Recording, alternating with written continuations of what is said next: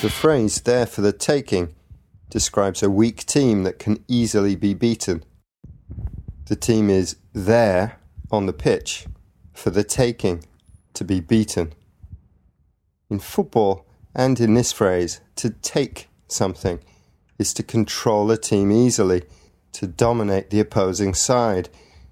So for the taking means to be easily controlled or dominated. There for the taking.